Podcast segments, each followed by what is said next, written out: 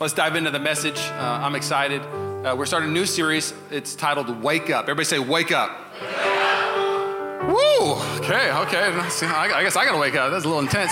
Uh, wake up to your responsibility is, is the title of my message. And now, the heart of this series, we're gonna do about four or five weeks, is throughout Scripture, there are times in the Bible where the church or people, the Bible says, fall asleep. And really, what that means is they get complacent and they stop living their purpose. And the Lord keeps on going, hey, stay awake don't, don't fall asleep to your purpose. If you fall asleep, sin will pounce on you. If you fall asleep, your community will suffer. There's this church in Revelation, it's uh, the Church of Sardis, and each church has another name to it. The Church of Sardis is titled the Dying Church. They're the dying church because basically they have fallen complacent. They've become more like culture. They really don't care about the things God mandated them to care about. And here's what he says to the Church of Sardis, and I believe he says to every church. Because the whole purpose of this series is we're revisiting our mission as a church. Our mission is to change the world one person at a time.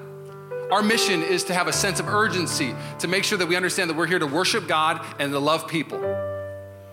So it says this in Revelation 3 remains and is about to die. Basically, everything that you have, it's falling. You gotta, you gotta wake back up to your purpose, strengthen what remains, what's going on in your life. For I have found your deeds unfinished in the sight of my God. You look at that Greek word, and unfinished really means he's like, you, you've missed the bar in what I've called the church to be to this, this place. And the reason why you missed the bar is because the first thing that it shows is you've stopped love. Because love sets the bar for everything. It really does.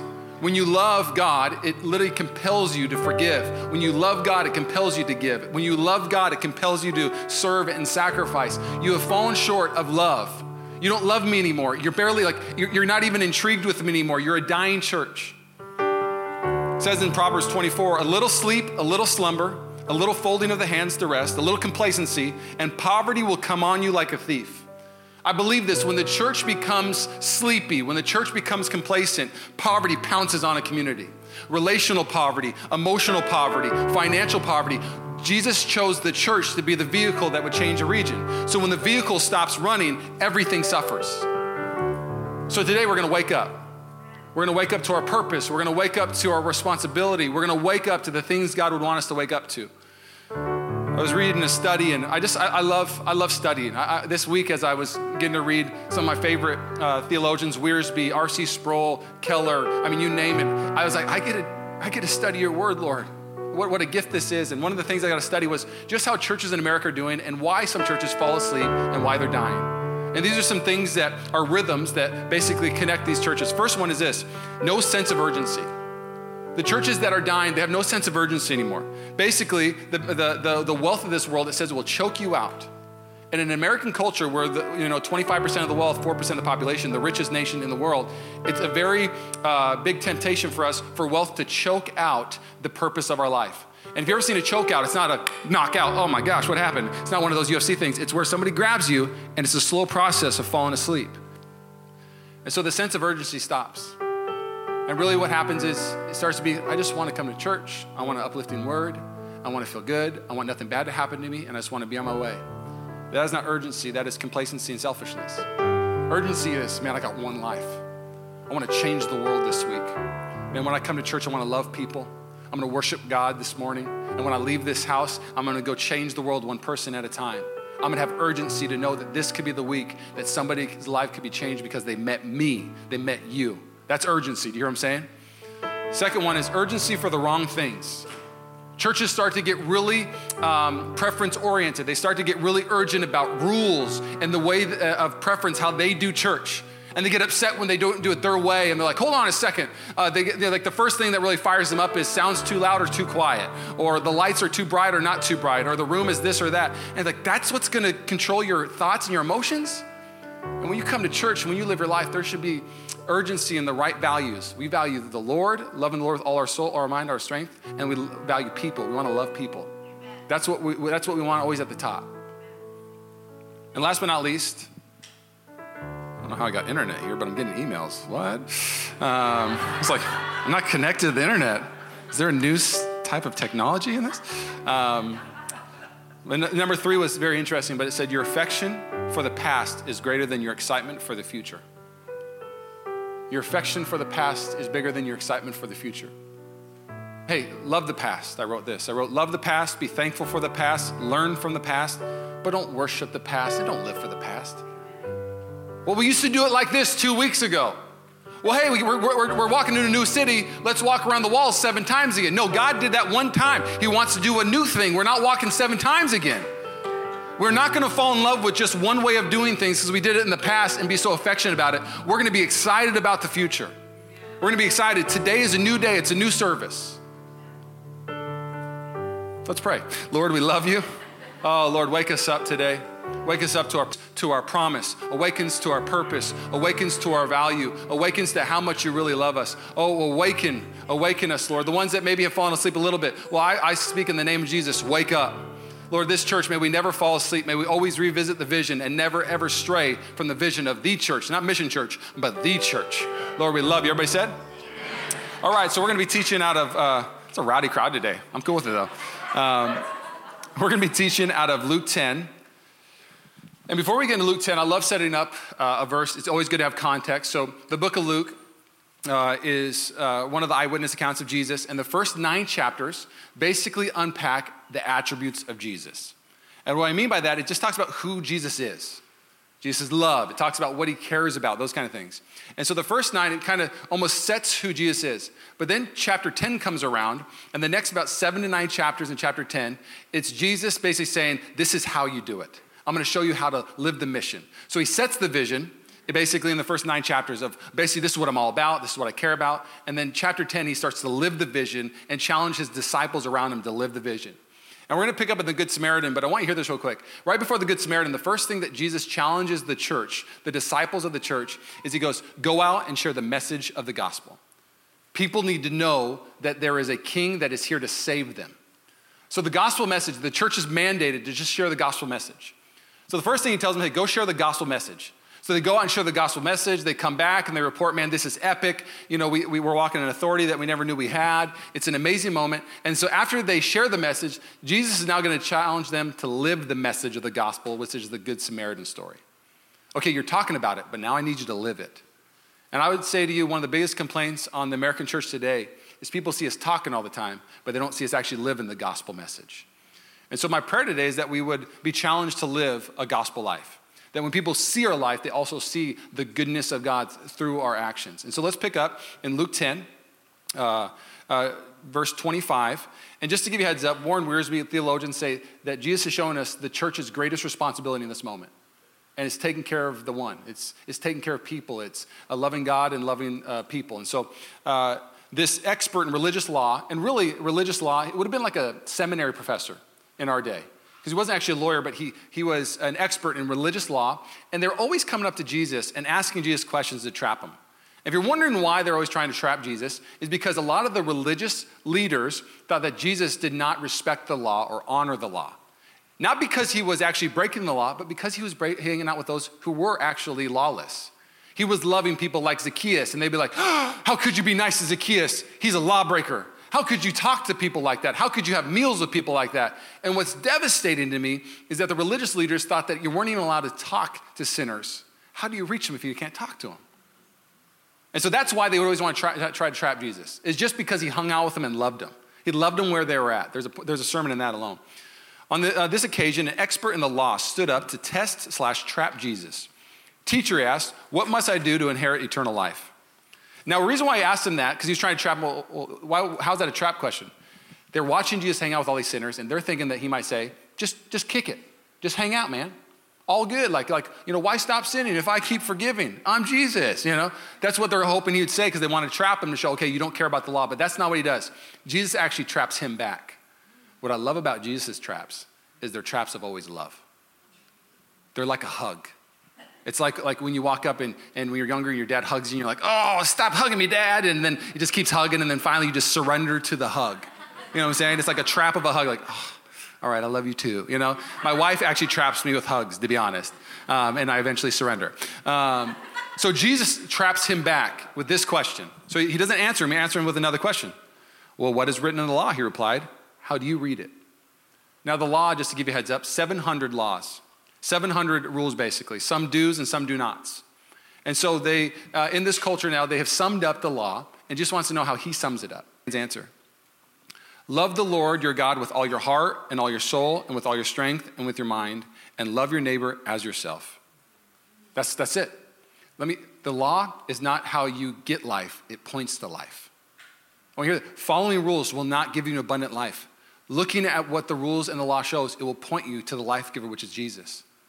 Jesus didn't come to abolish it, it just pointed to him. He fulfilled it. I'm here. The one that gives life has arrived. All these laws were boundaries to point you to it. It's like an MRI scan. You go to the doctor, you get an MRI. Oh my goodness, I have a tear in my shoulder. Well, the MRI doesn't fix it. Imagine going to the MRI machine day after day being like, why isn't it fixed? Because that MRI machine just shows you that you need a healer. The law showed us that we need Jesus, it exposed our brokenness. So he goes on to say, You've answered correctly, do this and you will live. But he wanted to justify himself, so he asked Jesus, And who is my neighbor? Justify himself, a better way to say it in Greek would be this He's asking him, Okay, so tell me why I'm alive then. If you're telling me this is the most, why am I built? Why am I breathing? Why am I alive?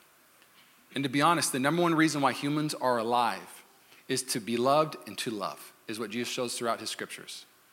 When you are not receiving love and when you are not giving love, you are acting not the way you're built to be. And I believe the reason why we are struggling as a society and we're seeing suicide skyrocket and we're seeing violence and bullying skyrocket is because when you actually aren't built the way you're supposed to and receive love and give love, you become more like a machine or an animal instead of a human being. God wants you to receive love from Him and give love from Him. Do you hear what I'm saying? So He's asking, what does that look like? Tell me why I'm alive. He goes on to say, a man was going down from Jerusalem to Jericho when he was attacked by robbers. They stripped him of his clothes, beat him, and went away, leaving him half dead. A priest happened to be going down the same road, and when he saw the man, he passed by on the other side. So he saw him and went on the other side. So to a Levite, when he came to, uh, to a place and saw him, passed on to the other side. But a Samaritan, as he traveled, came where the man was, and when he saw him, he took pity on him. A Samaritan was the lowest of the low in society. Jesus could have said a Jew came by, but he said a Samaritan. And I believe he did that for a number of reasons. He's trying to break down race uh, walls also. Even in b- biblical times, the enemy would use race walls to divide the church and divide the gospel message. And Jesus was always breaking down race walls. Goes on to say, he went, uh, he went to him, bandaged his wounds, pouring oil and wine on him. Then he put the man on his own donkey, his horse, brought him to an inn, and took care of him. The next day he took out two denarii and gave them to the innkeeper. Look after him, he said, and when I return, I will reimburse you for an extra expense you may have. Which of these three do you think was a neighbor to the man who fell into the hands of a, the robbers? The expert of the law replied, The one who had mercy on him. Jesus told him, Go and do likewise. Stop. Every time in the prodigal son and stories of the Bible, I always want to know, like with the rich young man, when he, he walked away from Jesus because he didn't follow Jesus, he wanted to keep his riches. This man, I always wondered, like, what happened to him? But the thing that I've realized when I read scripture is that I actually am the person at the end of this story. How am I going to respond to this story? If I'm a religious person, how do I respond to this? Do I walk away sad and frustrated, or do I go, man, I need to change? In this story, there are four types of people, and we're going to talk about them today. One is the robbers. The robbers are in this story. Second one is the robbed, the ones who have suffered from robbers. The third one is the religious people. The religious people are in this story. And fourth is the Redeemer. Because the Good Samaritan or if we could just really see it, it's pointing towards Jesus again, is Jesus is the ultimate Good Samaritan. We were ones who were robbed by sin, broken. We couldn't get off the ground by ourselves. Jesus came by, He saw us, He saved us, and no, He did not pay for us to stay in a Motel 6 for a couple days. He paid the price so we can stay in heaven for the rest of our life. Do you see that picture? So, my prayer today is that you would not have the mindset of a robber, because we're not about mindsets. The Bible talks about being, having your mind renewed by uh, the, the, the, Word of God, that, the way you have the mind of Christ. It's called uh, sanctification, vivification, mortification. And so our minds should be processing like Jesus not like ourselves or like the world, but we should have the love of Jesus, the process of Jesus. And so I want to actually highlight each person in this story, and I want you to diagnose who you are in this story. And maybe, if I'm being honest, we've all been, we've been all for. At least I've been all for. And what I mean by that is, man, I want to be the Redeemer. I want to be just like my Savior. I want to be the person that pays the cost. I want to be the person that opens my eyes to the broken. I want to be the person that understands I know it's going to take an investment and energy, but man, I never want to walk by the broken. I always want to be about the one. Jesus was about the one. I want to be about the one. So let's look at the first person in this story the robber. So, who is the robber? I believe the robber is just sin. It's, it's, it's what sin does. Sin's purpose, simply put, is to steal from you. That's, that's it. That's all sin wants to do. Think about what sin does to people. Sin is sold as pleasure, but then it spins around and it steals from you. Look at studies who people who fall into lust and start to literally try to find their pleasure in lust online and everywhere else. The studies show that it steals from the intimacy of marriage and also studies from their own physical ability to enjoy real pleasure. Sin will steal from you. Look at wealth. When wealth is perverted by the enemy, it steals from you. It becomes a thing that wants to basically bound you up and have you worry and control you. Because wealth is either going to be the thing that you put your faith in or Jesus. So sin is the thing that really does break us. We were born into sin, so we were broken. I wrote a couple things down real quick. The mindset of a robber is this, and some of us maybe have this mindset at times. A mindset of the robber is a taker. You just want to take from people. You just want to take. You don't add anything, you just grab and you leave. That's what sin does. That's not what a redeemer does. Another uh, mindset of robber is you want to get from people, not give to people. And what I mean by that is I wrote, robbers even rob themselves. If you have a robber mentality, you even rob yourself of joy. I wrote, if you serve to get, if you give to get, or if you invite people over to get from them, you'll never actually feel blessed in your life. The Bible shows that the Lord doesn't bless a uh, grudging giver. I'm going to give to you so I get from you. He blesses a generous giver. Somebody who has the, the posture of not a robber, but somebody has the posture of redeemed. I've been blessed, now I get a blessed back. Think about it. Have you ever been in somebody's house where like they come over and they want you to hang out with them, but they're like, yes, mine, mine, finally, people, and they just want to take from you. And it's just, you can feel it. They don't want to bless you, they just want relationship from you, but they don't actually want to give you relationship back. I've met people that I've served with that they serve to get praise. They serve to get value. They serve to get noticed. And when they do those things, they never feel the blessing of actually serving. When you serve in the right posture, not the mindset of a robber, you'll be blessed. You have to come and say, man, I'm going to give because I was given to. I'm going to serve because I was served. I'm going to love because I was loved. That's the mindset of a redeemer, not a robber. Do you hear me this morning? Second one is the robbed. I believe all of us were at this moment in our life before we got saved. And what I wrote simply down is when the enemy stole from Adam and Eve eternity in the garden. And so then we were broken in sin, and Jesus had to come save us eternally. And so all of us were broken right there, boom. None of us could save ourselves. Jesus saves. He saw us, He came, died on a cross, conquered death, and now we say yes to Jesus. We literally come to life and we can walk to our destiny. We actually live in heaven today. Heaven is not when we die, heaven reigns today in our life. Do you hear what I'm saying? And so, so you have this mentality of the robbed, though. What, what does it look like to be the one that's robbed? Hey, puppy, get out of here. um, okay. We love dogs. I just don't like them during service, that's all. Uh, let's go. Okay, let's proceed. So, the mindset of the robbed, though, at this moment, when you are completely robbed by the enemy, is you are laying there broken, you can't get up yourself. And Jesus helps you, he puts you on a horse, and he literally, again, he leads you to salvation, leads you to promise. But what's interesting to me is people have the mindset of robbed. I call it the victim mentality. And I wrote a couple things down. People have the uh, mindset of being robbed, is basically they, they think about their offenses, they think about how sin hurt them their whole life. Because what happens now after you've been saved, the enemy still wants to try to rob from you temporary things. He wants to steal heaven from you today. And so when somebody calls you a name, somebody physically hurts you, abuses you, what the enemy wants to do is he wants to steal things from you. But God's the ultimate redeemer. But if you allow a moment to mark your life, you basically let that offense consume your thoughts. You think about offenses instead of your redemption. The Bible says to let the joy of salvation be the thing that's on my lips and on my mind. Return, return to me the joy of my salvation. The thing that you should meditate on is not the offense, but you being saved by Jesus Christ. But when your mindset's on offense, it steals everything in your emotions and your mind. Your mind should not be on the fence, your mind should be on your Savior. Yes? Second thing that happens with somebody who's been robbed is you see life through an offense. I remember when I was a youth pastor and I would have, you know, a youth girl and she would just hate all men. You know, like, like, like her, she had a terrible dad, the two guys she dated, and so all men were just evil. Like a guy would walk in, she'd be like, oh, Satan's here. And I'd be like, no, Satan's not here. That's a great kid. He loves the Lord. She's like, oh, what, you don't, you don't know men. You know, be like, dang, girl, who hurt you? Hug. I want to hear this real quick. If you see life through offense, you will never ever see what Jesus wants you to see. You'll never see promises, you'll never see opportunity, you'll never see blessing. All you will see is what the enemy wants you to see. You have to put on the grace of Jesus, the lens of grace, the lens of love, and to see things the way God sees things. Because what happened is the religious people, even the robbed people, they would see somebody like a Zacchaeus, somebody like the Samaritan woman, somebody like the adulterer, and they would just see this grossness and darkness and sin, and they say, kill it. But Jesus, with the love of God, would say, I see potential in that person. I see that person becoming everything I created them to be. I see peace and joy and blessing in their life. Mindset of the robbed also is you tell everyone about your offense. We aren't called to share our offenses with people, we're called to share the gospel with people. Man, if, if you are somebody who operates as a robbed, you always just talk about offense and the hard things instead of actually what Jesus is doing. I'll have lunches with people sometimes and I'll walk away feeling like the world is about to crumble because all they do is talk about everything bad going on.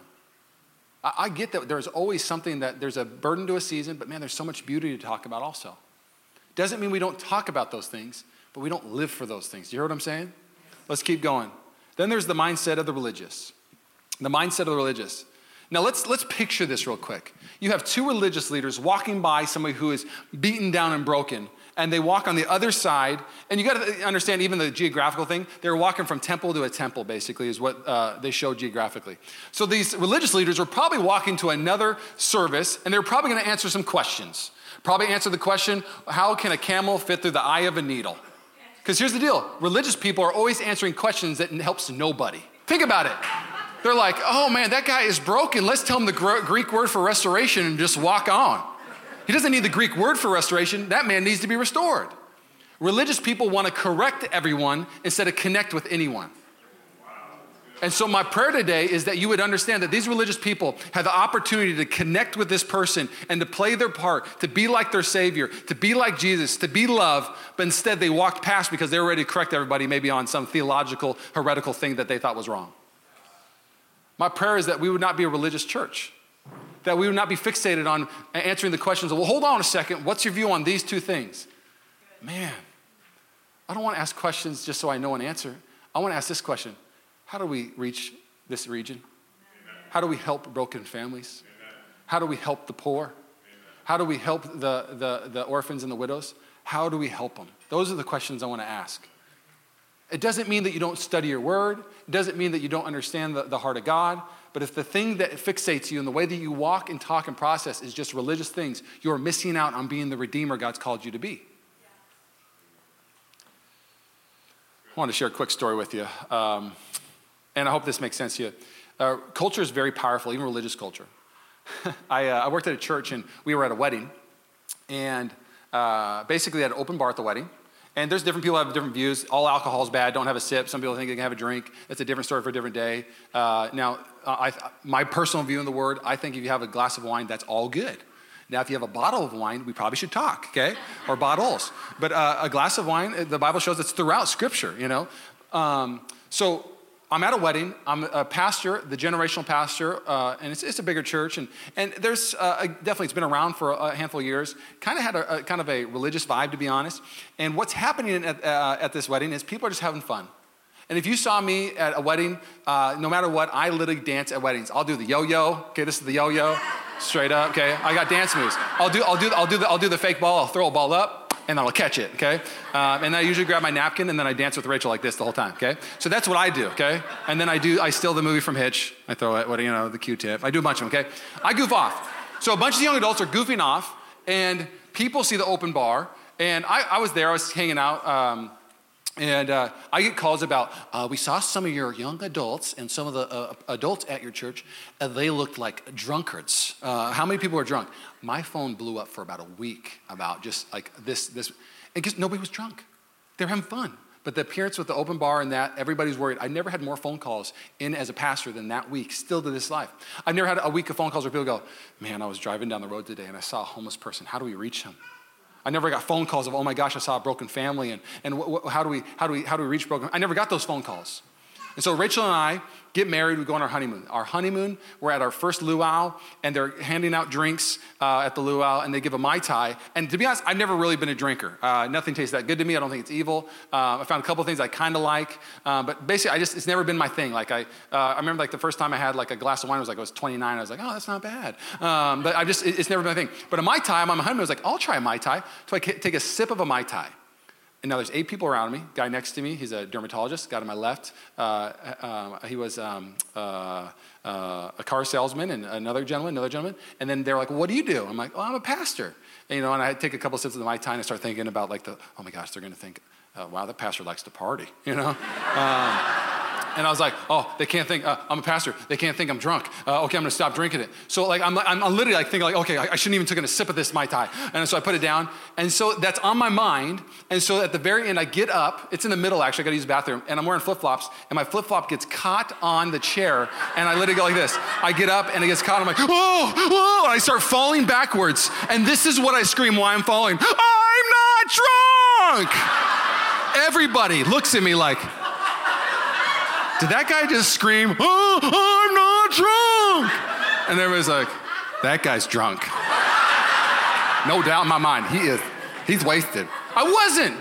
But I was so worried. Who gets up and stumbles except drunk people? I got my, my flip flop got caught on my chair, but try explaining that to the whole group of the luau. You laugh because it wasn't you, okay? I look back at that moment and it's interesting what the Lord brings to your mind in just recent seasons. And I remember that season of my life. I'm sitting around eight individuals for two hours. Do you know how many times I shared the gospel message with them? None. I wasn't worried about saving anybody in the, in the sense of pointing them to the Savior. I wasn't worried about being a redeemer at that moment. I was worried about not looking like a sinner in front of them because I had a religious mindset. And a religious mindset cares more about what people think than them going to hell. Man, I don't want to care about what people think. I want to care about people going to heaven. Amen. I get it. Jesus would do things and people would say, man, that's scandalous. Talking to a Samaritan woman at the well? That's scandalous. Eating lunch with Zacchaeus? That's scandalous. This is, these are the terms that they would use for Jesus. But Jesus didn't care what you said about him. He wanted Zacchaeus to be in heaven with him. He didn't care if you said, oh my gosh, he's talking to the Samaritan woman. He didn't care. He wanted that woman in heaven, worshiping with him in heaven, praising his name, being set free and restored. And the thing with the church is we have to turn off. Ooh, do, what are people going to think if I do this? What are people going to think if this happens? Man, that is not the way the gospel is supposed to falling in love with Jesus more than anything else. Can I get an amen? Straight up. I'm going to invite the worship team to come up. We're going to finish this. And it's the heart of the Redeemer, the mindset of the Redeemer.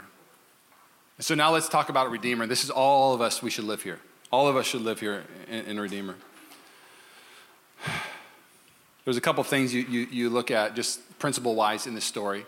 One is the Redeemer, if you want to be one, make the same mistakes he did, if I could put it that way, or make the right decision that he did. First one is in John 4, when Jesus is leading the Samaritan woman to salvation, the disciples come up and be like, Hey, uh, is he hungry still? We want to go get food. Uh, they're talking about food the whole time.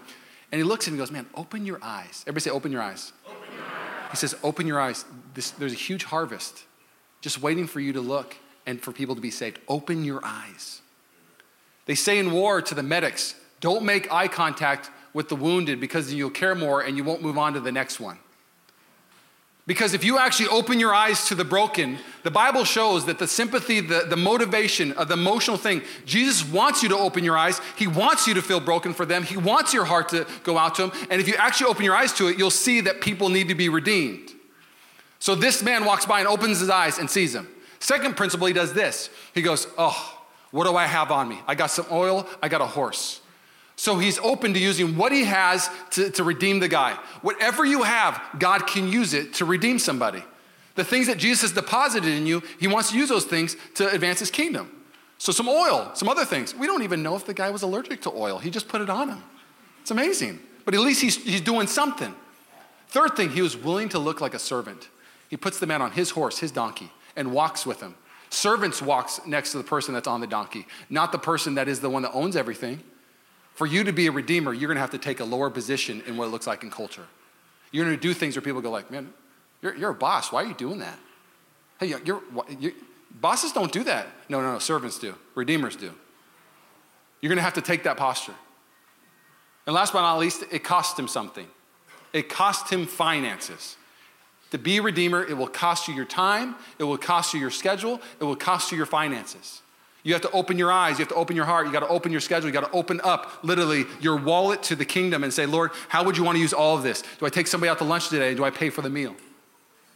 In Luke 15, Jesus keeps on really pressing in how much he cares about the lost and how much he cares about us reaching them. In Luke 15, it shows the sheep, the coin, and the prodigal son. And the prodigal son I want to finish with because I feel like it ties in fantastic with this in the heart of Redeemer. Is because Jesus over and over again is trying to show him how much he wants to redeem people. In, in the, the sheep one, he's showing the priority. Hey, this is my priority. 99 sheep, one lost. I love these sheep, but my priority is to reach the lost sheep. I'm, this is my urgency. This is my sense of urgency. It needs to be your sense of urgency. Second one, the lost coin. It shows how much effort it takes. Oh, you're flipping up the house, you're trying everything, you're looking everywhere. And so finally you find it. It's going to take energy on your part to reach the lost. It's not just going to be like, oh, yeah, I was just drinking a coffee, and somebody goes, tell me about Jesus. Oh, interesting. That's not how it works. It also shows the heart of it. Once you find somebody and you call people, you celebrate with them. Because people who have been redeemed want other people to taste what they've been redeemed from.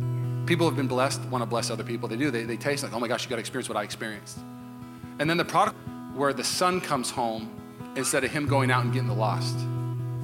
Every single time, it's always going out and getting, going out and encountering, going out and loving. But this is the one time, and I believe it's to the church and to us today, where the son comes to his senses and comes back home. And I want you to hear this real quick. I've always wondered, man, like, okay, why did he run to his son? Of course, love. And you know, you've heard me talk about this if you've ever heard me preach on this at all, is he pulls his robe up and runs to his son. First of all, a patriarch would not do that in Middle Eastern times. That's, that, that was a female attribute. You don't run as a patriarch, you walk. You don't pick it up like a dress and run. That, that, that's shameful. So even the first thing, he's bringing, he's bringing the, the, the shame on him instead of his son, but he sprints to him. Let me tell you about culture back then. That son walks back to this culture, and culture would say to that son, We're supposed to stone him to death because he brought shame on the family. The law was going to kill him, love was going to save him. And the father said, I got to get love to him before they get this legalistic culture to him and kill him.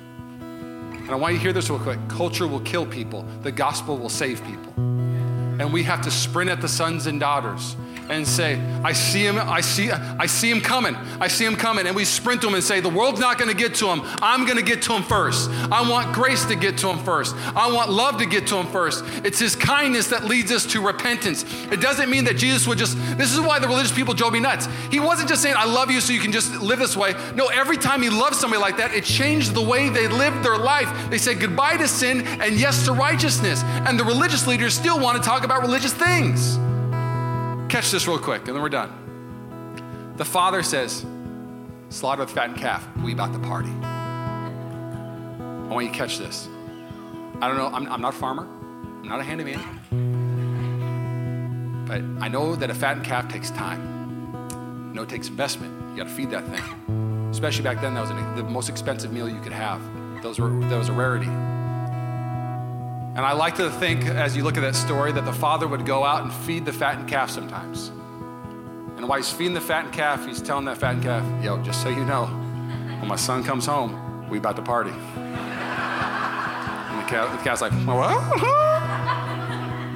but he would invest, and he would invest some more, knowing that there would be a moment when the son came home that they would slaughter and celebrate because who was lost is now found, who was dead is now alive.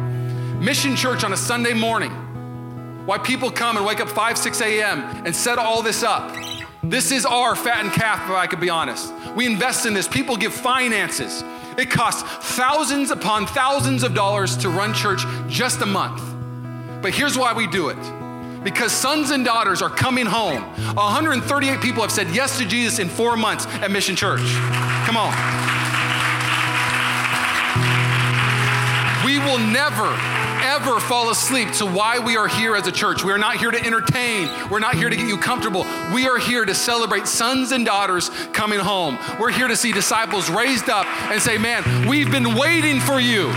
We prayed for you this morning before you were here at 8:45. We prayed over each chair saying, whoever sits in this chair, bless them. Whoever comes in here, they don't know the Lord. Lord, I pray that they get saved today. We prayed for you before you were here. In small groups, we're on our face during worship saying, Lord, we pray for salvation, a thousand sons and daughters to come home to your house. I believe this. There is an opportunity in the Bay Area oh, there is an opportunity of all opportunities to see something that's never happened before. There's never been a revival ever in the Bay Area. And I always think, Lord, why not us? Lord, you, you, your, your heart is for your kingdom to come, your will be done. And the vehicle you chose was the church. Well, Lord, Mission Church is yours. It's not mine, it's nobody's. You're the head of the church. May we be faithful servants. May we wake up to our responsibility that when we walk out of these doors, if somebody's hurting or broken, man, we share Jesus with them. I want to share, uh, I want to share a practical way to do this because a lot of you may be walking around like, oh, dang, so now for the rest of my life, every, every person I walk by, like, oh, hey, hey, you. And like, you, you get like 10 steps for the rest of the day. Here's what it looks like, I believe, to operate. I just want to give you practical steps. I think it's very important. You are not called to meet the emotional poverty of this world. And what happens a lot with us is we get Messiah complex. You are not called to be everybody's best friend. You're not called to be somebody's uh, financial provision. Doesn't mean that you don't bless people. Jesus is called to be people's best friend. Jesus is called to uh, um, overflow people's emotions and, and to be the one that meets their emotional poverty.